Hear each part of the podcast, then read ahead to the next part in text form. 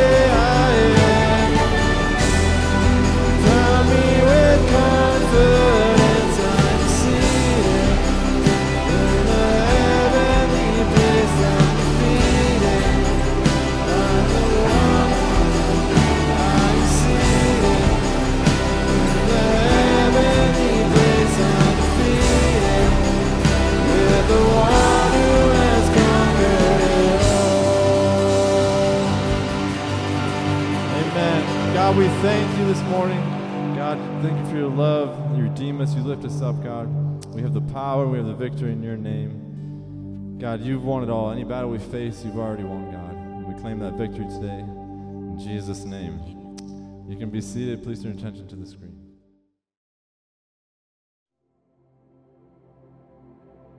Recently, one of our communities in Belize, some teenage boys were enjoying a game of football. They're out there playing, and one of our leaders is out there with them and just having a good day. And uh, a boy from a gang decides he's going to come over and start harassing the, the boys that are playing football. And ends up just being a bully, and a conflict breaks out. So our leader, he realizes, hey, I got to do something about this. I got to go break this up. And on his way over, he's you know the thoughts going through his mind. If you've ever broken up a fight, you you know the thoughts rush through your head. And he's thinking, how do I do this in a way that's that is right? How do I do it right? How do I how do I do this? And this is a kid from a gang. Who knows what this where this goes? Uh, so there's a little adrenaline in there. But he said he felt a check from the Holy Spirit as he's walking up, and. Uh, he's decided instead of going in and scolding all these kids and getting you know just getting violent and just getting aggressive with it he said he just grabbed the kid from the gang and gave him a hug. Just embraced him and told him, I love you. Those were the words that kid needed to hear in that moment. The Holy Spirit's always right. He gave him the words to say. And a few weeks later, that leader was at the care point running things and looked around and he saw this kid from the gang was at the care point. So he went over and welcomed him and said, Man, I'm glad you're here. What brought you? And this kid just said simply, You told me you love me. And that's what that kid needed to hear that day. And he told he went on to tell the leader, he said, I quit the gang. I'm here now. Showing love like that is exactly what Children's Cup is all about. We're here to give hope, to inspire dreams, and change worlds. Sometimes that hope just looks like a hug. Sometimes that hope means saying, I love you to a kid who may have never heard those words before. That's what hope is. We give hope. Sometimes that hope starts with a meal. 2.2 million meals we'll get to serve in 2022. You've helped us serve, think about that number 2.2 million meals. And every one of those meals is offering hope to kids. That's what this is all about. We're giving hope to these kids because we know when hope settles into these kids' hearts, they start to dream and they get to change their world from the inside out. We've seen these kids starting to change their worlds. This year, more than any other year before, we've had our kids out serving in the community. These kids are going out praying for the elderly at nursing homes, picking up trash on the street, painting churches, doing great things, acts of kindness, showing love to their community. These kids have something to give. They're not just hopeless, they're not just people who don't have any future. No, they have hope, they have dreams, and they are changing their world. And that is why Children's Cup exists to see them change their world from the inside out.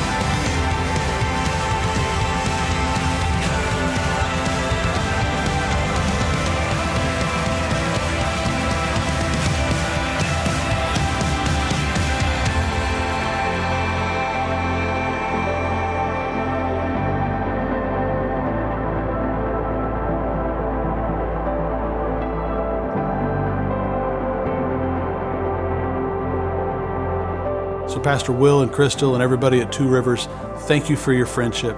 Together, we're truly giving hope, inspiring dreams, and bringing out the world changer in these kids. Merry Christmas.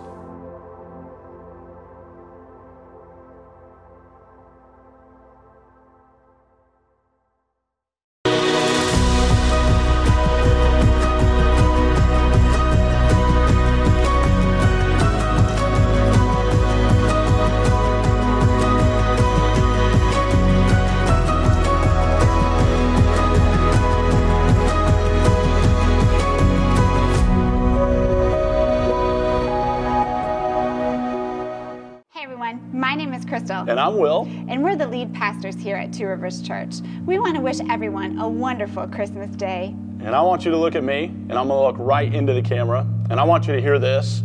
We love you, we're praying for you, and we're so pleased that we can spend our Christmas together with you as a church family. In just a few minutes, we will close out our Christmas worship experience with a time of individualized family communion. We will have an open dismissal where you are free to leave whenever you feel is appropriate. Some music will be playing, and our pastoral and prayer teams will come forward. When you see a team available, bring your family forward, and the pastoral team will lead you in a personalized time of family communion. The new year is just around the corner, and there's no better time to get a fresh start on life and go uh, after all that God has for you. This is the only time all year that you will be able to receive communion as families. We want to pray over you and bless you this Christmas day. Before we receive communion, let me share a thought from God's Word for you this Christmas. We're sitting here surrounded by Christmas trees, and Crystal and I have some tension every year around decorating the Christmas tree because there are two styles of Christmas trees. There's the fashion statement tree that can be the cover of a magazine, and then the other is the fun tree. It doesn't look that great, but has a lot of great memories on it. She likes the fashion tree, and I like the ugly fun tree. this year, she sort of caved because she knows the kids are only going to be with us for so long. Yeah. And there's always been something special about the Christmas tree. Some of my favorite childhood memories are putting the ornaments on the Christmas tree. I remember making little sleighs with popsicle sticks and then painting them red. Aww. And we wrote with gold pens the year that we did that.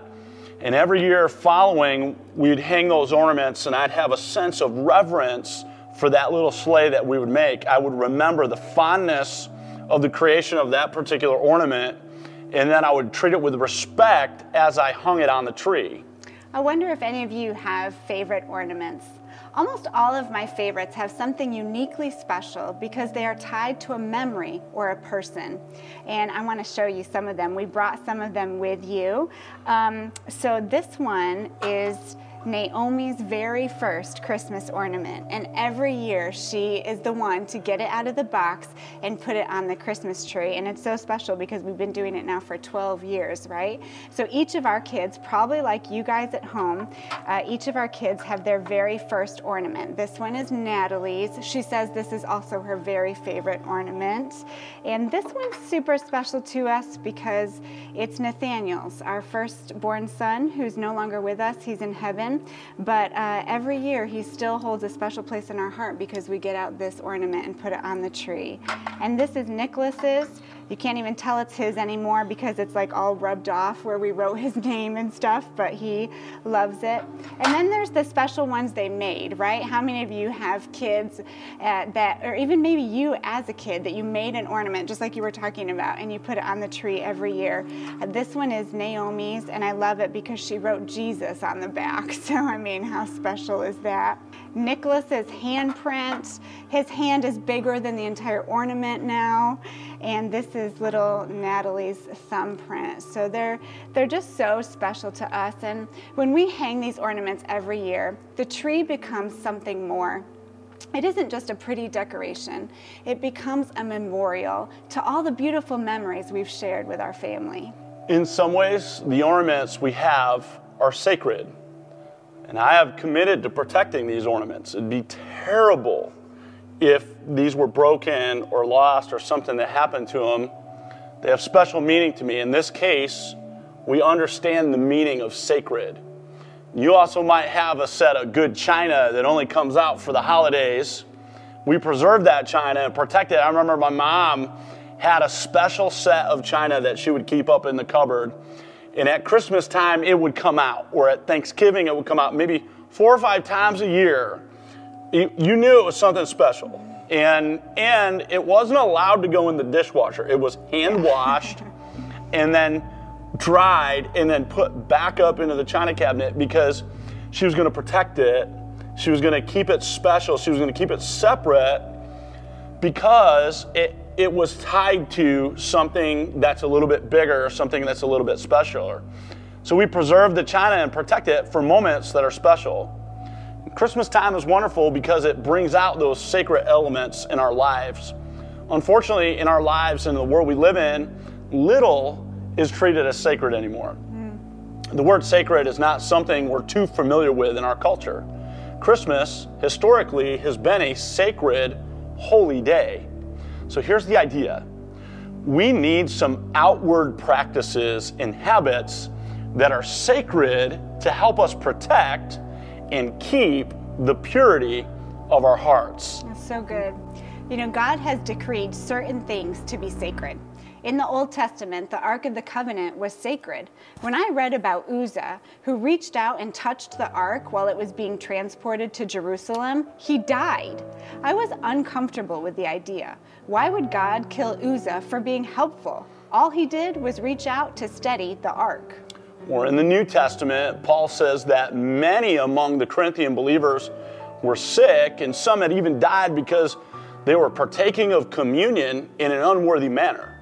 When you hear about these deaths, it sparks curiosity, while at the same time, it sparks a level of self centered injustice.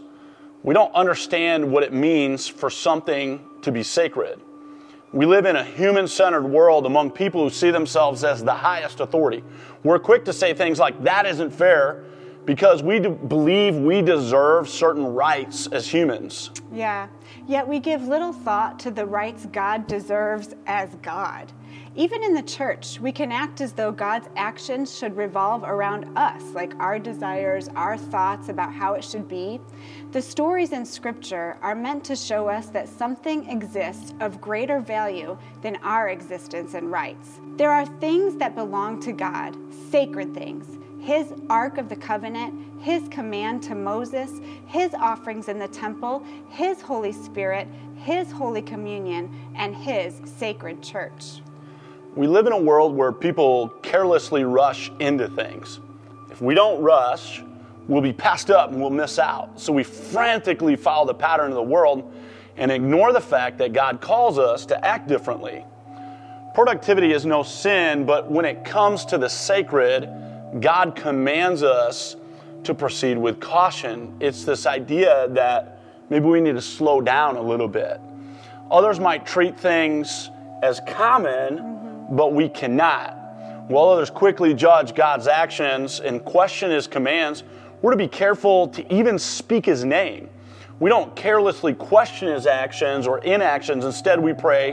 When we pray the Lord's Prayer, we start by we saying, Hallowed be your name. While others rush into prayer with opinions and demands, we cautiously approach his throne in reverence. Like the high priest entering the Holy of Holies, we are to treat prayer as sacred. I know I often uh, struggle with with treating prayer as sacred because I grew up a Christian. I've known the Lord and have pr- been around prayer and prayed my whole life. So it can become very familiar and I can rush into it saying, "Hey God, these are the things I need today. All right, peace out," you know, type of thing.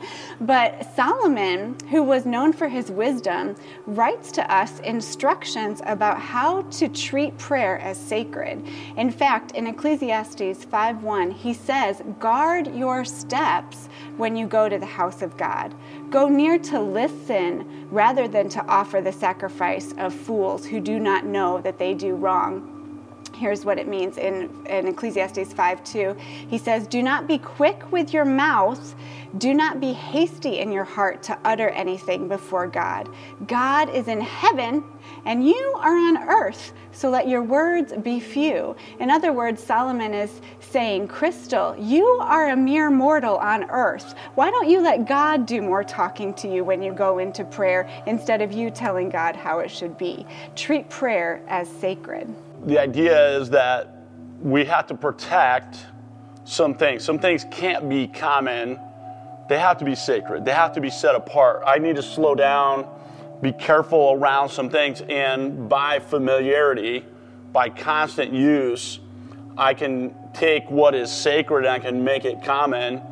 So we got to slow down long enough to marvel. You're, you're part of something much bigger than yourself, something mm. sacred. Mm. Through Jesus' sacrifice, you've been joined to his church. Because of this, you're not only a part of God's sacred temple, but a part of the heavenly community. Before Jesus, worship of God was to be done at the temple. Mm-hmm. And in the temple, the most sacred place was the Holy of Holies. No one could just enter into the Holy of Holies. They had to go through a ritual process of sanctification and purification. And in fact, it was so dangerous that they would tie a bell to the hem of the garments of the high priest when they would enter the Holy of Holies. And if the bell stopped ringing, they had a rope attached to their legs so they could pull out the dead body of the high priest who might have violated something in the Holy of Holies. Well, when Jesus offered his life as a sacrifice, the veil separating the Holy of Holies from the rest of the world was torn. What that meant was that God's presence was now accessible to everyone in the world, and actually, He dwells in us. 1 Corinthians tells us that He dwells in us, that we have become the temple of the Holy Spirit. So we've become the Holy of Holies. Our hearts are the sacred space that must now be protected. And here, here's that idea we need some practices and some habits that are external to us to maintain the sacredness and the purity of our hearts. Yeah. And while we've been set free from the law of sin and death, we are entrusted with the law of the Spirit who lives in us and brings life. We need to embrace some sacred practices to keep our Holy of Holies, our hearts, from becoming spoiled. This holy day, Christmas Day, is an example of taking time to separate ourselves from the world from our own routines and give space and time to keeping sacred that which truly matters. Every year we talk about peace and joy and slowing down, and we begin, we have built into Christmas routines that help us to remember that this is what we should be doing. We watch movies like The Grinch, and his heart begins to grow two sizes because he realizes Christmas isn't about all of the gifts. There's something bigger, there's something better, there's something that truly matters, and it changes his heart. He has a something that happens around him that changes something in him. And I think that we can craft these moments into our life that not only if we want to keep a sacred heart, we have to have some disciplines that create sacred protection for our hearts. So, in a few moments, when we pause to receive communion, my challenge for you is to discover what external habits you'll embrace in 2023 that'll help you to maintain the sacredness of your heart. God still calls his tithes and offerings sacred. His Holy Spirit is sacred. His Holy Communion is sacred. His church is sacred. So maybe you can create a discipline around your tithe. Maybe you'll commit to gathering with the church every single weekend. Maybe you'll commit to reading the Bible on a daily basis or refrain from a particular media. Perhaps you will carve out a special time that is only for you and God. Take this time to make some external things sacred so that your heart will be protected and blessed by it. So maybe you're here today and you're not yet in a relationship with Jesus. And I'm inviting you to a relationship with Him. That actually He'll come and He'll dwell in your heart. He'll change you from the inside out. When you step into a relationship with Jesus, you're going to be amazed at what God does in your heart. Don't just pray a prayer here in a few moments. This year, I'm asking you to go all in. I'm asking you to give this a year of your life. I'm asking you to make some sacred commitments to be all the way a part of the church for one year. And here's what I know if you'll put your trust, your faith in Jesus and go all in with God and be a person of faith, you'll, you're not going to believe the difference that God's going to make in your life. I'm inviting you to give this a year of your life. Go all in. Let's make 2023 the greatest faith year of your life. Merry Christmas, everyone. Let me pray for you, and then our community pastors are going to come and lead us in response to the message. Bow your heads with me. Jesus, we thank you that you gave yourself. It was such a beautiful, beautiful thing. And here on Christmas Day, we're reminded with gratitude that what you did is absolutely special. It is sacred. And we're carving out time, we've carved out time in our celebrations to say we're putting you first. And I pray that that would extend into all the areas of our lives where we, maybe we've taken some things that are sacred and we made them common. Mm. And I pray that that sacred protection would protect our hearts all year long. Let our hearts be filled with joy and peace and contentment in life this year in 2023 because there are some protections that help us to experience you more fully. We thank you for it in Jesus' name. Amen. Amen.